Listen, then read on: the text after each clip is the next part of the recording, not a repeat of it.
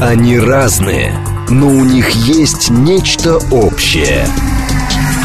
Они угадывают курсы валют, знают причины кризисов, их мишень – события. Эксперты отвечают на ваши вопросы в программе «Револьвер». Револьвер. Программа предназначена для лиц старше 16 лет. 10.06, столица радиостанция «Говорит Москва», 94.8. У микрофона Евгения Волгина. Всем доброе утро. Это прямой эфир программы «Револьвер». Константин Симонов к нам пришел, гендиректор Фонда национальной энергетической безопасности, проректор финансового университета. Доброе утро, Константин. Здравствуйте, Евгения. Наши координаты 7373948, телефон, смски плюс 7925 888 948, телеграмм для ваших сообщений «Говорит Москобот». Смотреть можно в YouTube-канале «Говорит Москва». Стрим там а, уже начался, поэтому, пожалуйста, подключайтесь. Все мы про нефть, про газ, про деньги, про бензин тоже будем говорить, но от общего к частному будем переходить. Общее в данном случае это ОПЕК+, плюс и Россия, которые обозначают новые параметры сокращения нефти. А, это происходит вот а, в эти дни, еще в конце августа Новок об этом объявил. А, рынок реагирует, нефть там, бренд, говорят, в районе 90, торгуется, привет потолку ценовому. Ну и, в общем, до каких пор и самое главное, что это нам дает? Действительно, э, в конце прошлой недели вице-премьер Новак, отвечающий за энергетику, на вопрос Путина о том, как вы там договорились, сказал, что мы договорились, но результаты этой договоренности, этих договоренностей вы узнаете, то есть мы узнаем на предстоящей неделе, то есть как раз той неделе, которая наступила. Но пока, собственно, никаких официальных э, цифр нам не называется, не но мы ждем. Мы ждем, и вы справедливо заметили, что даже уже на э, фоне словесных интервенций цена на нефтяные фьючерсы марки Brent э, почти действительно дошла до отметки в 90 долларов. Вчера за 89 стоимость переваливала Уходила. рубеж, в общем-то, достаточно приятный приятный для э, нас. Почему? Потому что, э, как ни крути, но рост стоимости э, нефти бренд автоматически означает и увеличение цен на э, российские сорта нефти. В этом плане действительно ситуация даже в чем-то э, удивительна, Почему? честно говоря. Почему? Почему? Потому что на самом деле, э, вот если вы вспомните ситуацию даже еще июля угу.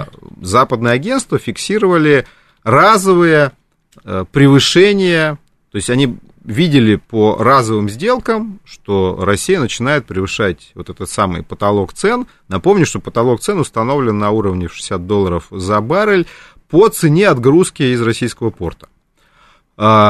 Так вот, собственно, это подавалось просто как э, сенсация, и Э, вот мы с вами много раз обсуждали режим работы западных агентств, вот в режиме как бы доноса в штаб. А, то есть это так и подавалось. Товарищи из Минфина Соединенных Штатов, примите меры, мы зафиксировали а, случаи, что Россия торгует с нарушением потолка. А потолок прописан в законодательстве Соединенных Штатов. То есть это не просто там какое-то заявление или угроза, это юридический акт, и вообще Соединенные Штаты традиционно всегда очень внимательно следят угу. за выполнением своего законодательства. Поэтому и удивительно, потому что сейчас мы находимся в ситуации, когда а, не то, что какие-то разовые сделки, то есть э, фактически вся российская нефть торгуется по цене выше установленного потолка. То есть э, мы говорим не о разовых, а просто о систематических, не то что нарушениях, по сути дела, это не нарушение, то есть мы торгуем нашей нефтью теперь уверенно э, выше этого самого потолка. Ну, я могу дать свежие цифры э, Министерству финансов России, уже не Соединенных Штатов, которые довольно оперативно публикуют данные ежемесячного мониторинга по стоимости нефти. Мы тоже много раз говорили, откуда берутся эти данные. Эти данные берутся из ценового агентства Argus, э, которое эти данные предоставляет. До сих пор. Но э, я должен сказать, что, если честно, я их сравниваю еще и с ценами, э, которые дают другие ценовые агентства, а, например, Bloomberg дает цены ФОП э, по российским портам Приморск и Новороссийск. Угу. Должен сказать честно, что э, цены Минфина несколько выше, чем цены, которые дает Bloomberg, что дает мне основание предполагать, что Минфин немножко там накидывает, возможно, мое предположение, накидывает несколько долларов, но даже если вы возьмете цены Bloomberg, все равно, то есть э, и Argus, и Bloomberg, все показывают, что сделки совершаются с превышением потолка. Но у Минфина цена была вообще по августу, то есть свежие цифры по августу, э, 74 доллара по, по Urals. Э, это цена ФОП, который они тоже дают, цену ФОП Э, цена в российском э, порте. Таким mm-hmm. образом, э, мы видим, что как бы, стоимость российской нефти в августе приблизилась к отметке в 75 долларов. То есть это, это заметно выше потолка. Да. Это к вопросу о том, как это влияет на бюджет и на э, наши кошельки. Ну, я напомню, просто по августу, вот ждем со дня на день, э, Минфин по-прежнему публикует и налоговую статистику, довольно подробную, я ее всегда анализирую, но в следующий раз с цифрами традиционно пройдемся, просто пока они по августу Э, подробной статистики, именно сколько собрано нефтегазовых э, налогов, нефтяных, газовых там отдельно, э, он пока еще не опубликовал, только средняя цена. Есть, но напомню, по июлю было по нефтегазовым доходам там 811 миллиардов, это Впервые в 2023 году, в июле, нефтегазовые сборы превысили уровень прошлого года. Я думаю, что в августе картина может быть похожей. Почему? Потому что, на самом деле, в 2022 году цены на нефть после начала СВО взлетели, а потом э, в конце года началось их успокоение, и, в принципе, надо сказать, что средняя цена э, на Юралс в августе 2023 года, она практически совпадает с ценой на Юралс в августе 22 э, И это впервые в 23 году, потому что традиционно разрыв был, конечно, в пользу 22 года, особенно в начале. Теперь цены фактически сравнялись.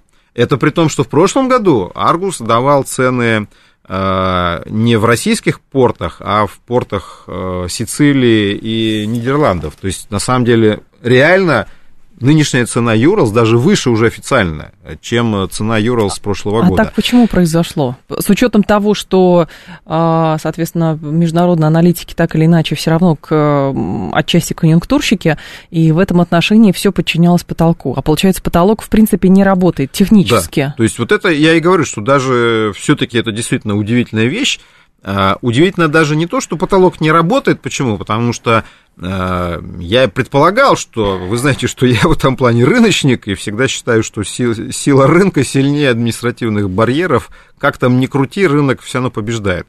Э, и в этом плане то, что а, там у, у, греческие судовладельцы будут по-прежнему торговать э, угу. с превышением потолка, у меня сомнений не было. Э, и, кстати, тут тоже цифры довольно разные. Вот здесь, э, скажем, Международное энергетическое агентство оценивает в 70% э, вовлеченность, так скажем, западных компаний в перевозку российской нефти. Вот Bloomberg дает в этом плане по Э, перевозкам э, более такие низкие цифры. Э, он говорит, что было 50 до июля, потом произошло снижение до 40%. Но даже Bloomberg тоже официально говорит, что по его цифрам 40% российской нефти, морской нефти, перевозится с участием компаний из стран G7 Европейского Союза. Это, это сила рынка. То есть в этом плане я и не сомневался в этом. Но то, что Соединенные Штаты ничего не сделают Э, видя, что потолок нарушается, вот это для меня действительно э, немного удивительно. Я не случайно подчеркивал, что речь идет об официальном нарушении американского законодательства. Ну, помните, можем... Украина настаивает на том, чтобы потолок был еще ниже, и директивой, это это да, и директив, директивой а, заставить всех покупать только так. А Нет, это получается невозможно. Позиция Украины, она просто анекдотична. Почему? Потому что сейчас потолок 60, а, официально наша цена угу. 75, Соединенные Штаты с этим ничего сделать не могут, а Украина говорит, а давайте сделаем 30. Ему а давайте минус да 30 Да мы 60, мы 60, ничего пока не можем с этим сделать. И на самом деле а, нет ни одного ареста какого-нибудь греческого танкера с подозрением на повышение цен. Нет угу. даже какой-то бумаги. Я помню, что весной мы обсуждали это. Весной Министерство финансов публиковало такую страницу выпускало с названием там «Алерт», то есть угроза, там оранжевая сирена была нарисована, да, да, да, да, я помню. где они рассылали всем э, судовладельцам европейским, что, внимание, поступили сигналы о том, что вы можете торговать, мы вас предупреждаем, это нарушение санкций, мы за вами будем стоять. Теперь не то, что предупреждают, все агентства пишут, Минфин России просто официально пишут, мы торгуем по 75.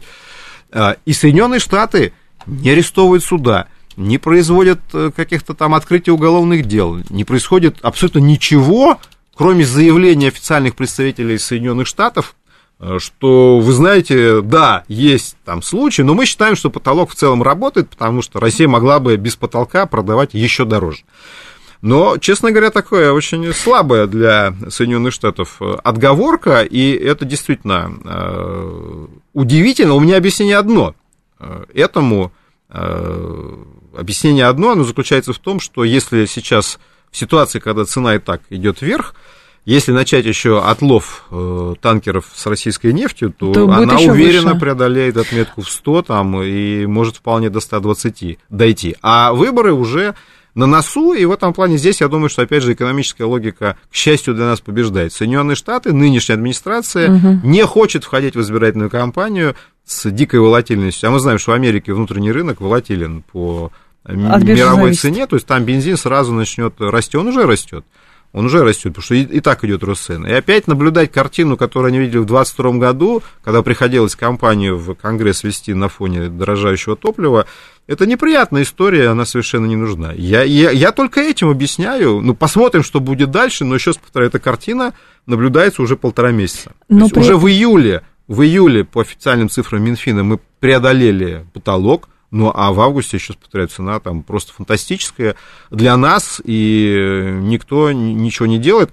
Скажем, вот иранские танкеры, там Соединенные Штаты периодически арестовывают. Вот буквально был весной такой, да. был арестован греческий танкер в подозрении на перевозку иранской нефти. То есть эти случаи были, но, но в случае с Россией, к счастью для нас, пока, э, пока таких историй нет. Но опять же, пока я как бы аккуратно это смотрел, но сейчас повторяю, полтора месяца мы реально находимся вот в этой ситуации, и Соединенные Штаты угу. не делают ничего. Вот сила рынка. Ну, либо ждут, что после выборов что-нибудь еще придумают. Ну, ну до выборов-то, знаете, все-таки ну, это правда. слишком далеко. Так что после выборов там э, пусть Может быть, еще что-то поменять. А саудиты тогда, хорошо, они же тоже говорят, мы готовимся как раз к добровольному сокращению очередному. То есть в данном случае все работают сообща, чтобы нефть вернулась к сотне? Да, похоже, что действительно да? ориентир э, взят на эти магические цифры в 100. Вот ради этого Саудовская Аравия э, готова пойти на дальнейшее сокращение э, добычи.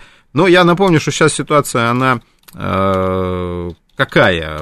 ОПЕК плюс имеет официально утвержденные квоты, но ряд государств добровольно несут ограничения как, ну, например, Россия берет на себя э, ограничения и по добыче добровольные, и еще дополнительно по экспорту.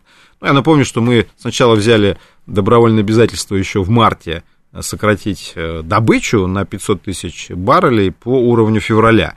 Вот там долго спорили, если помните, там нас обвиняли, что мы не выполняем, но э, в марте-апреле это было исключительно наше одностороннее обещание, mm-hmm. то есть в этом плане не выполняли, ну и не выполняли, что называется. А в мае к нам присоединилась Саудовская Аравия э, и тоже добровольно взяла на себя ограничение миллион баррелей э, в сутки добычных убрать.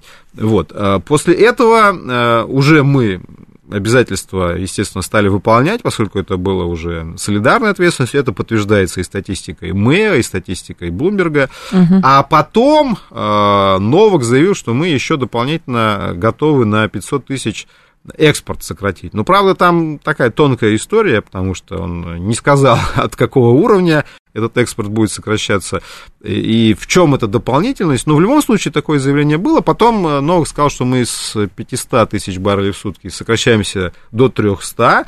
То есть чуть-чуть э, себе разрешили увеличить объем экспорта. Но вот сейчас, э, то есть получается, что Россия вот официально находится в режиме ограничения, помимо квот добычных на 500 тысяч баррелей, еще дополнительно, официально, по крайней мере, экспортных на 300 тысяч. Правда, я смотрю в свежую статистику по уже по концу августа морских отгрузок. У нас в июле действительно было проседание заметное, а в августе опять все резко стартануло. То есть в этом плане морские отгрузки из э, российских портов стали заметно э, расти что тоже довольно интересно. Поэтому ждем. А Саудовская Аравия, она каждый месяц продляет вот этот миллион, то есть она на месяц берет обязательства и, и, в общем, постоянно их продляет. Поэтому я думаю, что как бы опять будет какая-то тоже солидарное решение, что мы сохраняем наши добровольные ограничения, саудиты сохраняют свои добровольные ограничения.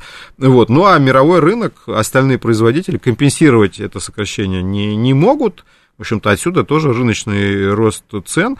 Э, ну, 100 не 100, но сейчас, повторяю, 90, к 90 уже цены подошли.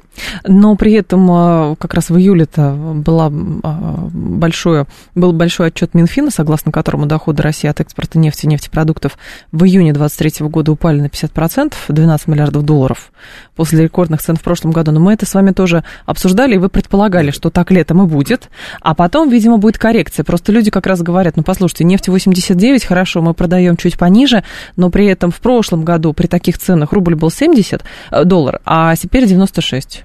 Значит, с долларом отдельная история с точки да? зрения, э, ну, еще раз повторяю, по бюджетным доходам, э, вот в следующий вторник обсудим э, угу. свежие цифры августа. Пока просто Минфин их не опубликовал, а, а лучше на них опираться. Хорошо. Но по июлю, я уже сказал, что впервые в июле было превышение э, 23 года к 22 исходя из цен, я думаю, что нас в августе ждет та же самая э, картина, и это превышение будет э, заметным. Э, при этом я должен сказать, что в августе, это второй был месяц 23 года вместе с мартом, когда наши нефтегазовые доходы превысили запланированные. То есть только два месяца, когда мы угу. собрали столько нефтегазовых денег, сколько и, и хотели согласно закону о бюджете Российской Федерации.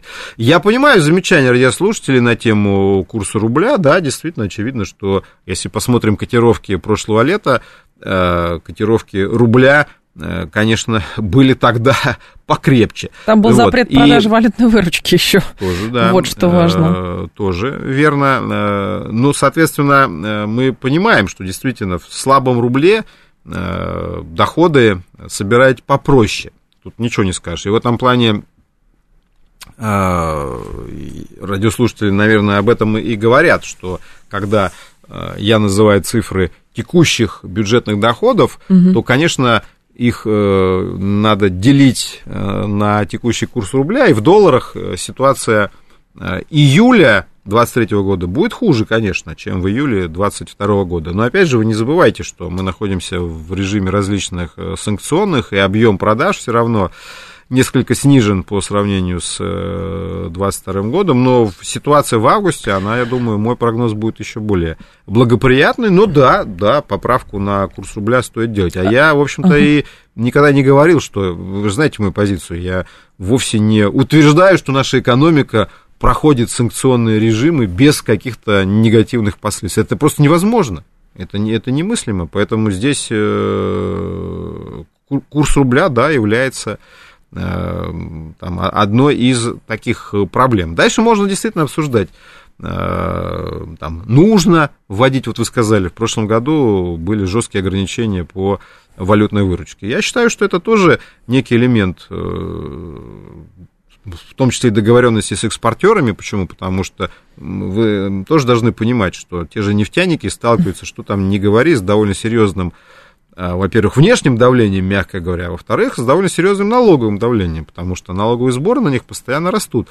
И в этой ситуации можно, конечно, еще придумать, еще и экспортную выручку заставить продавать, но, да, еще потребовать, э, мы с вами еще до бензина дойдем, еще потребовать, чтобы цены на бензин не росли. Но, ну, слушайте, ну, опять же, ну, чудес не, не бывает. Можно, конечно, все это сделать, но когда не удивляйтесь, что нефтяники тоже как-то будут отвечать на а это. А рупии?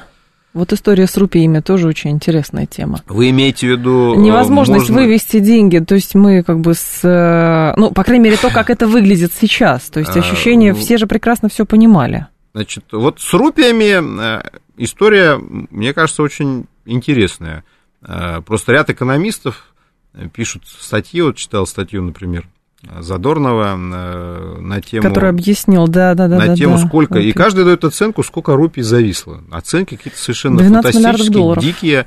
Западные некоторые агентства еще больше цифры показывают. Причем иногда у меня такое ощущение, что они просто берут там данные индийской таможни, по объему. А Индия публикует стоимость, э, ну, то есть вот она публикует цифры, сколько покупает Индия нефти и угу. стоимость. И в этом плане вы можете представить, сколько индийские покупатели платят. И вот я просто вижу, что некоторые оценки, получается, что если верить оценкам западных аналитиков, то вообще ничего из Индии мы не получаем, а, то есть они якобы там платят рупиями, которые зависают. Давайте разберемся с этой ситуацией, потому что мне кажется, что эти оценки, они э, преувеличены. Объясню, почему я так считаю. Потому что, да, с одной стороны, картинка понятна. Вот есть Индия, вот есть рупии, э, вот, э, как бы, что хотите с ними, то и, и делайте. Там чай покупайте, вот как там шутят, столько чая нам не выпить, э, сколько мы нефти продаем. Но обратите внимание, опять же, на цифры налоговых сборов с нефтяных компаний. Я просто смотрю на объем продаж сырой нефти в Индию. Я вижу, как, какую сейчас долю Индия занимает в нашем экспорте. А, и я вижу, что нефтяные компании э, платят сейчас вот по лету налоги, да, вот в этом самом подешевевшем рубле. Мы эту поправку сделаем. Но, тем не менее, налогов нефтяники сейчас э, платят, в общем-то, не меньше, чем в прошлом э, году. Это означает, что они деньги где-то, потому что Минфин-то России не волнует, зависли у вас там рупии, не зависли эти рупии. Он налоги рассчитывает по уровню добычи. Ты добыл нефть, все, ты попадаешь там, НДПИ платишь, экспортируешь нефть, платишь экспортную пошлину, она, она уменьшается, но, но НДПИ-то ты платишь, и все остальные рядные налоги ты платишь. Поэтому это твои проблемы. Что у тебя там в Индии зависло? И исходя из того, что нефтяные компании, я вот так оценку свою даю. Поскольку нефтяники налоги продолжают платить, я это вижу по цифрам Минфина, значит, мой вывод простой. Что-то они придумали с э, этими рупиями. И это, кстати, тоже, вот это их задача, да, то есть Минфин-то, еще раз повторяю, добыл нефть, плати. Ты пришел, Минфин, говоришь, слушайте, а вот я рупии не могу продать. Это твои проблемы, что хочешь, то и делай. Угу. И они что-то делают. Поэтому я думаю, что эти оценки, честно говоря, мне кажется, проблема понятна, но я думаю, что масштаб ее все-таки сильно преувеличен. Э, и, и в этом плане говорить о том, что там, потому что я вот такие оценки действительно слышу, что Индия ничего не платит, там, мы все чуть ли не бесплатно этой Индии поставляем нефть, а они еще кочевряжутся. На, на той неделе было заявление индийского чиновника, что вот знаете, там российская нефть стала э, что-то для нас дороговато. Мы думаем, да, что Мы думаем, другое. что надо. Но это на самом деле исключительный элемент вот ценовой, ценовой игры и шантажа. Потому что пока, в общем-то, статистически Объемы у нас очень приличные, чуть-чуть, да, упали там в июле, по августу еще цифр нет у индийской таможни официальных. Вот. Поэтому, вы знаете, эта проблема решается. Решается и нами, мы не единственные, кто продаем нефть в Индию. Вот, туда продает и Ирак, и Саудовская Аравия. Так что э, масштаб этой, этой проблемы преувеличен. И опять же, когда будете ругать нефтяников, не забывайте, что им вот такие сюжеты тоже приходится решать.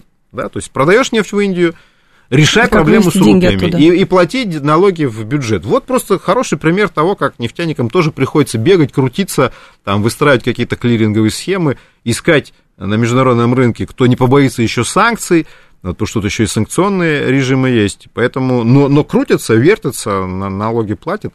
Вот, можете, конечно, еще что-нибудь придумать и вернуть обязательную продажу экспортной выручки, но я не советую с экономикой ставить эксперименты.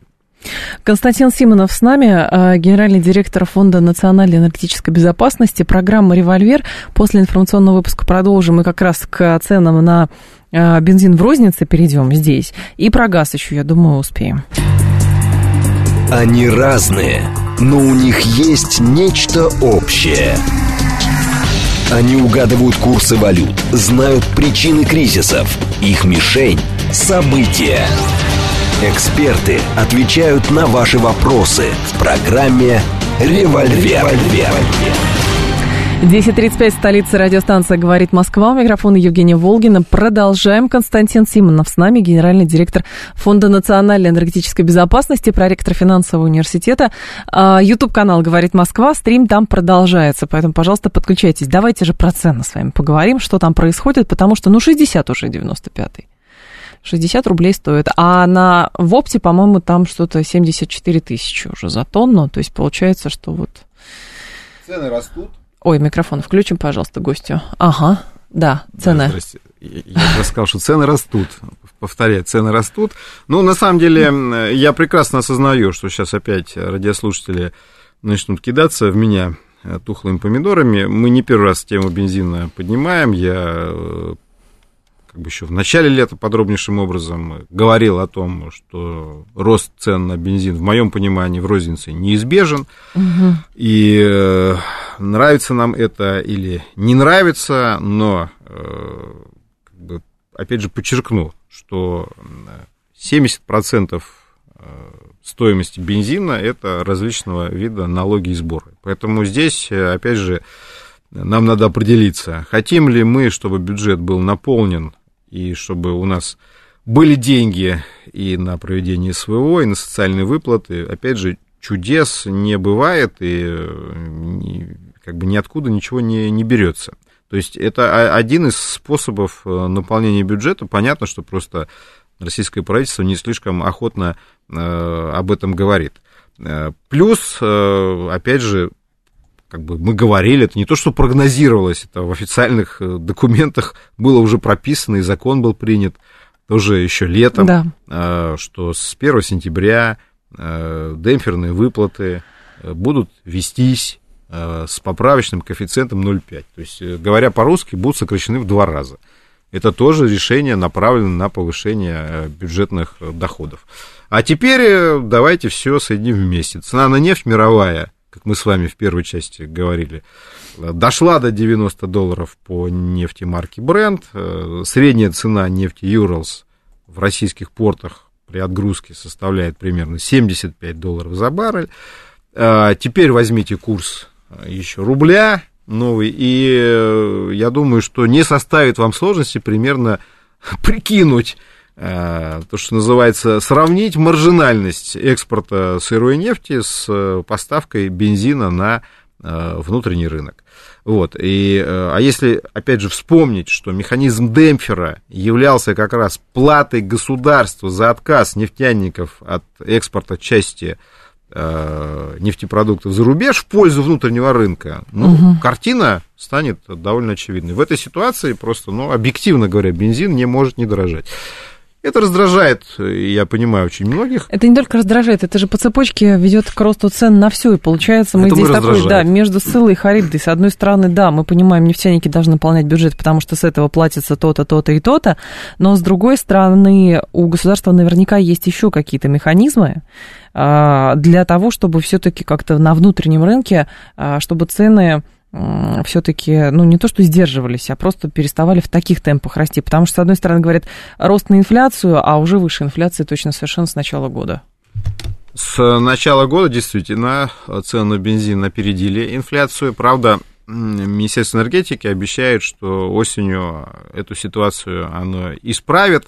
Вот. Но, опять же, Тут тоже можно к статистическим хитростям прибегать. Если возьмете инфляцию, скажем, с начала 2022 года, то рост цен пока на бензин будет ниже. Но с 2022 года. Но по 2023 году, да, угу. это верно, это Росстат подтверждает, действительно, а, бензиновый цен, инфляция по бензину в 2023 году обошла пока средний, средний уровень роста цен.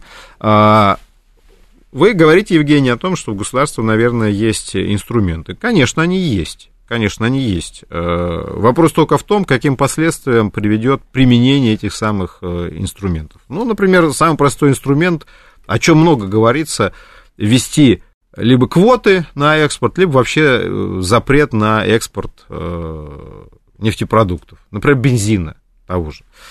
Но я должен сразу расстроить, что ситуация с вот такого рода мерой ни к чему хорошему, опять же, не Э, приведут. А, ну, вы поймите, вот вы, вы говорите о том, что э, да, нужно все-таки делать выбор, так я о том и говорю, что нужно делать этот выбор. Но мне кажется, у нас в голове часто звучит так, да, мы понимаем, что нужно наполнить бюджет, но нам очень хочется, чтобы бюджет был наполнен и чтобы цены на бензин не росли. Вот так не будет. Так не будет, к сожалению. Поэтому, да, допустим, ведете вы запрет на экспорт бензина. Э, ну, что, какие последствия у этого будут? Э, Он будет все равно расти, потому что маржинальность будет крайне низкая. Нет, ну, во-первых, у нас, поэтому... кстати, с точки зрения объемов экспорта, мы бензин особо и э, не то чтобы экспортируем сильно, да, например, морским путем вообще практически. Угу. То есть у нас основной, основной нефтепродукт экспортный это дизель. На дизель, кстати, тоже цены стали расти, вот, хотя по нему инфляция существенно ниже, но тут связано с сезонным фактором, э, поскольку зимой, зимой дизель компенсирует, э, к сожалению, отсутствие роста в первой половине года, когда на зимний дизель перейдем. Э, так вот, собственно, у нас основной вид нефтепродуктов это дизель. Можно, конечно, и заняться ограничением на поставку дизеля, нафты, мазута, те основные нефтепродукты, ну, да. газоиля, которые мы экспортируем. Но еще раз повторяю, значит, э, к чему это приведет? Вы думаете, нефтяники Э, будут э, активно продавать нефтепродукты на внутреннем рынке, они будут искать какие-то тоже лазейки, варианты. Конечно. Самый простой вариант уменьшать переработку и продавать больше сырой нефти. Если вы введете ограничение на экспорт сырой нефти, ну, понимаете, вы очень быстро столкнетесь с тем, что доходы бюджета, о которых мы с вами тоже говорили, и с радостью говорили об их росте, значит, статистика будет иной. Понимаете, вот часто рецепты, которые даются по борьбе с ценами на бензин, они носят такой характер советско-административный. Э, а давайте запретим экспорт, а давайте введем квоты, а лучше просто введем, как некоторые говорят, преде, там, цены, государственные цены на бензин. Ну, там, так да, официальным получится. указом, скажем, цена на бензин там 50 рублей, а лучше 45, а лучше 30, а лучше 20. Э, что вы в результате увидите? Вы в результате увидите сокращение бюджетных доходов, в перспективе дефицит – Э, топлива на внутреннем рынке, падение его качества, э, экономия на безопасности и прочие, прочие вещи. Ну, не удивляйтесь потом этому. Ну, ну, правда. То есть тут, еще раз повторяю, экономику обмануть все равно не получится. Кстати, у нас в некоторых регионах уже там есть сигналы, что начинают там, На приде- придерживать, придерживать бензин. Угу. А почему придерживать? Потому что тоже нефтяники ждут, чего будет, как бы, да, Э, какова здесь будет тоже э, политика государства. Ну, на вчера демократическая пресса написала, что э, Минэнерго активно собирает статистику со всех заводов на тему переработки, отгрузки. Поэтому, в принципе, еще раз повторяю, опция введения каких-то административных мер, она существует. То есть, если цена пойдет вверх, общественность будет возмущаться, Э, у Минэнерго других путей не будет, и квоты они введут. Хотя, в моем понимании, если честно, конечно, там э, у, у государства есть очень простой инструмент. Надо собрать совещание неофициальное в Белом доме и собрать всех руководителей компаний и, собственно, от лица государства угу. озвучить эти цели. Но опять же, вы же понимаете, тогда ну, что-то все равно нужно давать э, взамен. Еще раз повторяю, очень то есть тезис очень сложно воспринимается частью э, радиослушателей на тему, что можно, конечно, подходить к нефтяной индустрии по принципу там и, и вот это, и вот это, и вот это дайте, и налоги заплатите, и цены бензин держите, и э, там еще и экспортную выручку продавайте, но э, так, так не, не получится. Так не получится. Э, и то есть в результате, если, если применять грубые административные приемы, то начнет эта конструкция ломаться. То есть либо начнут падать э, налоговые сборы, либо начнет падать объем поставок на внутренний рынок, будут возникать дефициты. То есть кривизна все равно обнаружится. А по поводу газа тогда давайте к газу перейдем, потому что а, была статистика, что европейцы так стремятся отказываться от а, российского газа, что установили рекорд по закупке российского СПГ. Да, это хорошо вы сказали. А, ну, на самом деле, действительно, э, это показывает определенный цинизм э, европейцев. Почему? Потому что, э, с одной стороны, они декларируют, что нам не страшен серый волк, вот мы живем без э, российского газа, без российской нефти, и живем, как официально говорится, вроде как не, неплохо, и не замерзаем, падает, санкции и не работают. Но, но да. при этом, да, если входить в детали, то обнаружится очень много э, достаточно неприятных э, вещей, которые заметны, должны быть даже Шольцу одним, одним глазом, на, в моем понимании. Но он делает вид, что ничего не видит. А, ну, прежде всего, действительно, мы много раз говорили, что а, уровень потребления газа в Европе сократился примерно на 20% по отношению к, к средним типичным угу. уровням за последние 5 лет. То есть в этом плане Европа 20% внутреннего потребления газа потеряла. Не российского газа, подчеркну, а в да. целом потребления. Конечно, это сказывается на энергоемких отраслях, которые, по сути дела, решили отправить в утиль. Э, для некоторых стран, для Германии прежде всего, не случайно Шольц упомянул, это тяжелейшее решение, масштабы, последствия которого умным людям в Германии предельно понятны. Дальше идем. Но э, э, это еще не все. Дальше, конечно, выясняются вот детали, о которых вы сказали, что оказывается, ну, это не секрет для, для Брюсселя, но для многих действительно в Европе это подается как типа откровение, и даже неприятное такое откровение, когда эти цифры иногда, но публикуют. Действительно, Европа ставит рекорд по покупке СПГ. И тут начинается такой разговор, типа, а как мы что, российские СПГ покупаем?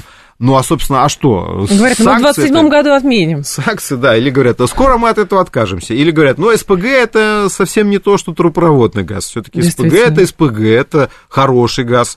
Вот из Америки идет СПГ, поэтому вроде как СПГ... Нет, это СПГ от нас идет. СПГ, нет, ну то есть они Понимаете, это такая игра изначально была, что СПГ, он как бы вот российский газ, это трубопроводный газ. А если СПГ из России идет, то он вроде как такой менее становится российский, то есть российского в нем меньше. Но это правда. То есть в этом плане никто никогда вот СПГ в статистике старался не учитывать. И когда все говорят, мы сократили потребление, СПГ из, из этих расчетов всегда выводится. То есть есть российский газ, это трубопроводный газ, а есть какой-то отдельный, значит, СПГ. Но это опять натягивание совы на глобус. Конечно, конечно, безусловно. И вот когда просто э, все-таки иногда там там в прессе, по прессу попадает, начинается некий такой как бы вопрос, да, такой типа, а как это, подождите, что происходит? И тогда происходит следующее. Европейский чиновник, как это было, кстати, на прошлой неделе, вылезает какой-нибудь дядя из Брюсселя и говорит, товарищи дорогие, безобразие, конечно, мы этого не знали, спасибо, что открыли нам глаза, надо срочно отказываться от российского СПГ. Когда? Мы начинаем год. думать, мы начинаем думать. А как вы будете думать? Что тут думать-то? Соберитесь и примите, ну так, если по-хорошему, да, ну, и примите да. санкции, включите в очередной пакет. Что думать-то?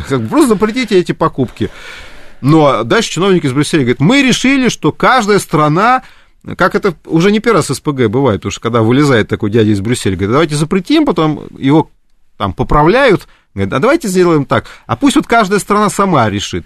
И пусть это будет э, решением национальных правительств. И то же самое на той неделе было. Дядя вылез, сказал, надо запрещать, а потом Брюссель сказал, да, надо запрещать, но давайте пока вот каждая страна добровольно сама пусть решит, будет она жить с российским СПГ или не будет жить с российским СПГ, потому что для некоторых стран, действительно, например, для Испании, это заметные объемы.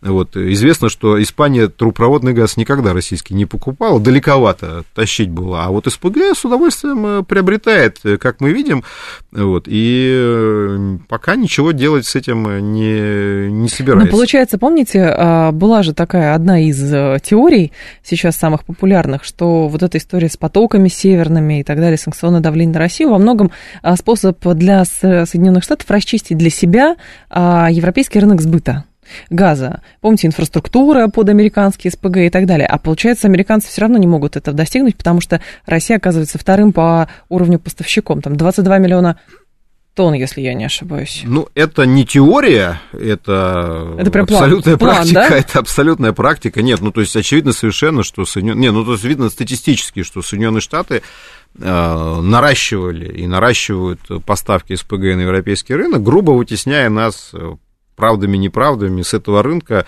Ну, а, собственно, с 22 года мы видим, что ситуация стала развиваться. Это и до 22 года все, все было. Про эти же молекулы свободы, это же не придумка, это все абсолютно реальные цитаты, реальные истории.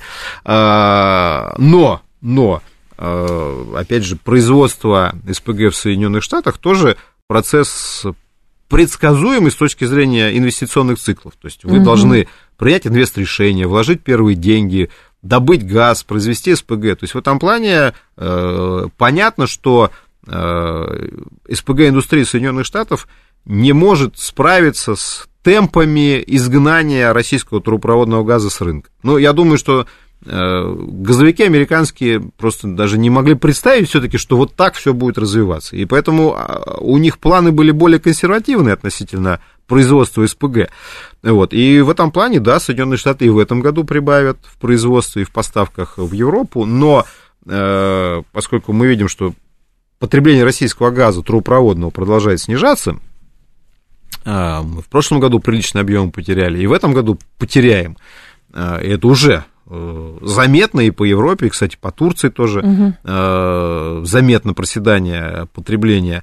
Э, но Соединенные Штаты полностью эту дырку, возникающую своим СПГ, закрыть не могут. Отсюда и проседание в потреблении. То есть вы же понимаете, что если бы Америка полностью закрывала, Европе не нужно было бы сокращать э, потребление этого газа. Этого газа полностью на рынке вот, в, в нужном физическом объеме нет. Его хватает для, так скажем, выживания Европы. То есть, опять же, я смело делаю прогноз на эту зиму. Если опять кто-то будет говорить, что Европа замерзнет, не слушайте, она не замерзнет.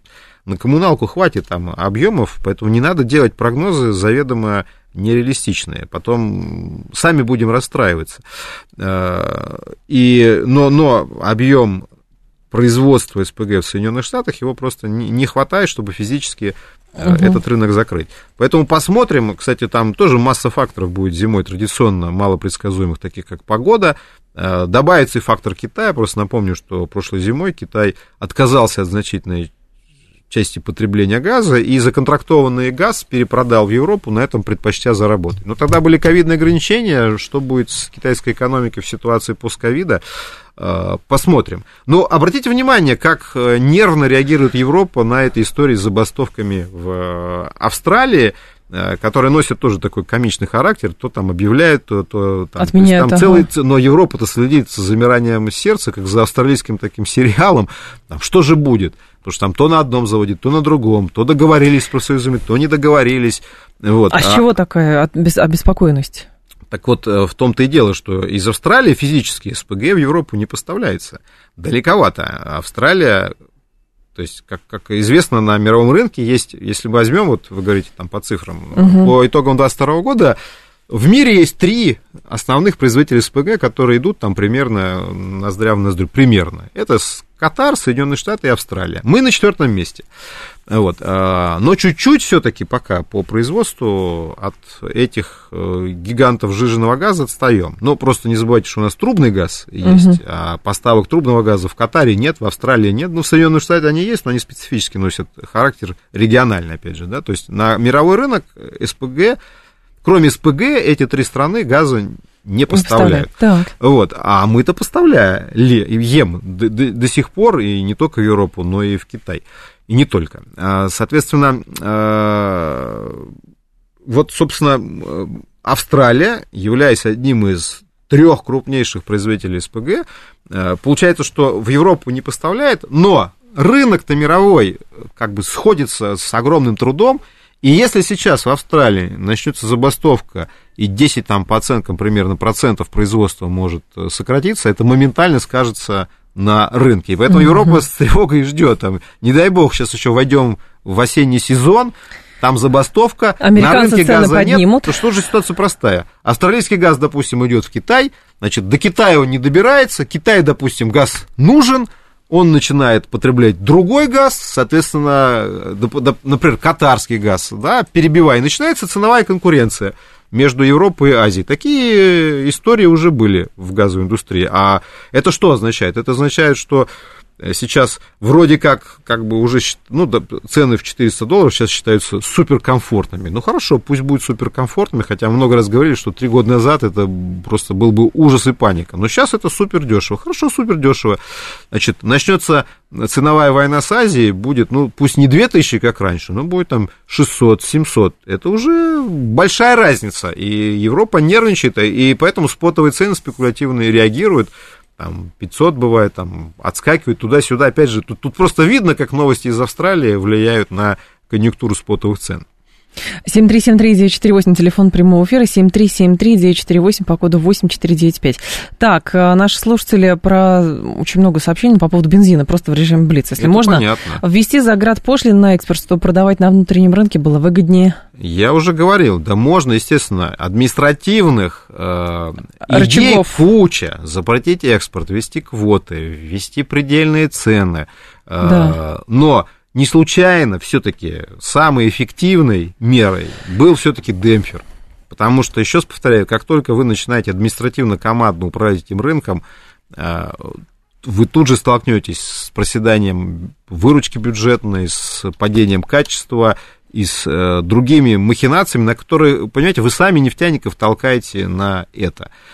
Вот, э, поэтому э, пряник в данном случае, то есть демпфер, оказался гораздо более эффективной мерой, нежели кнут. И слава богу, mm-hmm. правительству хватило ума несколько лет назад именно к прянику перейти. Но сейчас бюджетная ситуация такова, что от пряника, как я сказал, решили половину пряника да, отрезать, отрезать и оставить себе. Как бы, ну, что мы ждем осенью? Ясно, чего мы ждем осенью.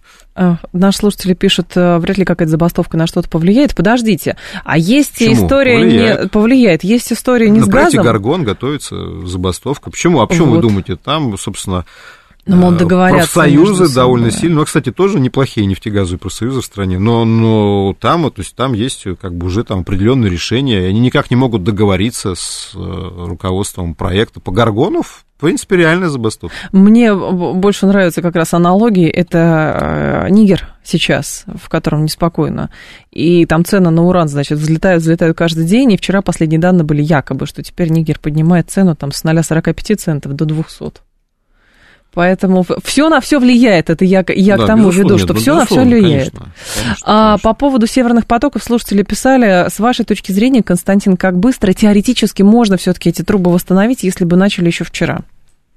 И можно ну, ли? смотрите, значит, вот, кстати, на прошлой неделе было интересное заявление от одного крупного регионального немецкого политика. Да. Вот мы с вами говорили, что в Германии есть здравомыслящие люди, которые все понимают. Он сказал, что надо срочно восстанавливать э, северные потоки, ну, потому что газ очень нужен э, Германии, и он сказал, что там, если их сейчас не восстановить, то коррозия их э, съест. Uh-huh. Я согласен с первой частью утверждения, что их надо восстанавливать на самом деле, э, потому что я не вижу ничего зазорного в том, что если мы вернемся на э, европейский рынок газа, и мы, собственно, пытаемся мы, мы не отказываемся от этого, просто Европа от этого отказывается. Мы разные идеи предлагаем, включая там тот же турецкий хаб. Угу. Вот, Газпром передал Турции э, дорожную карту создания. Понимаете, технически это создать турецкий хаб нет никакой сложности. Вопрос только в том, чтобы европейцы начали покупать там российский газ, опять же, признавая его уже каким-то менее э, российским. Ну, а что касается, опять же, коррозии,